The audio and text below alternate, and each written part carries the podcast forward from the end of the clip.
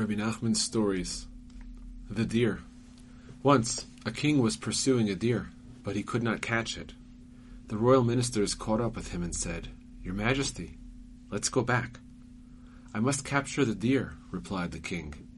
But whoever wishes to go back can go back. The bird. There was once a king who was a great astrologer. One year he saw in the stars that if the wheat was not harvested before a certain time, all the wheat would be ruined. He saw that there was not much time.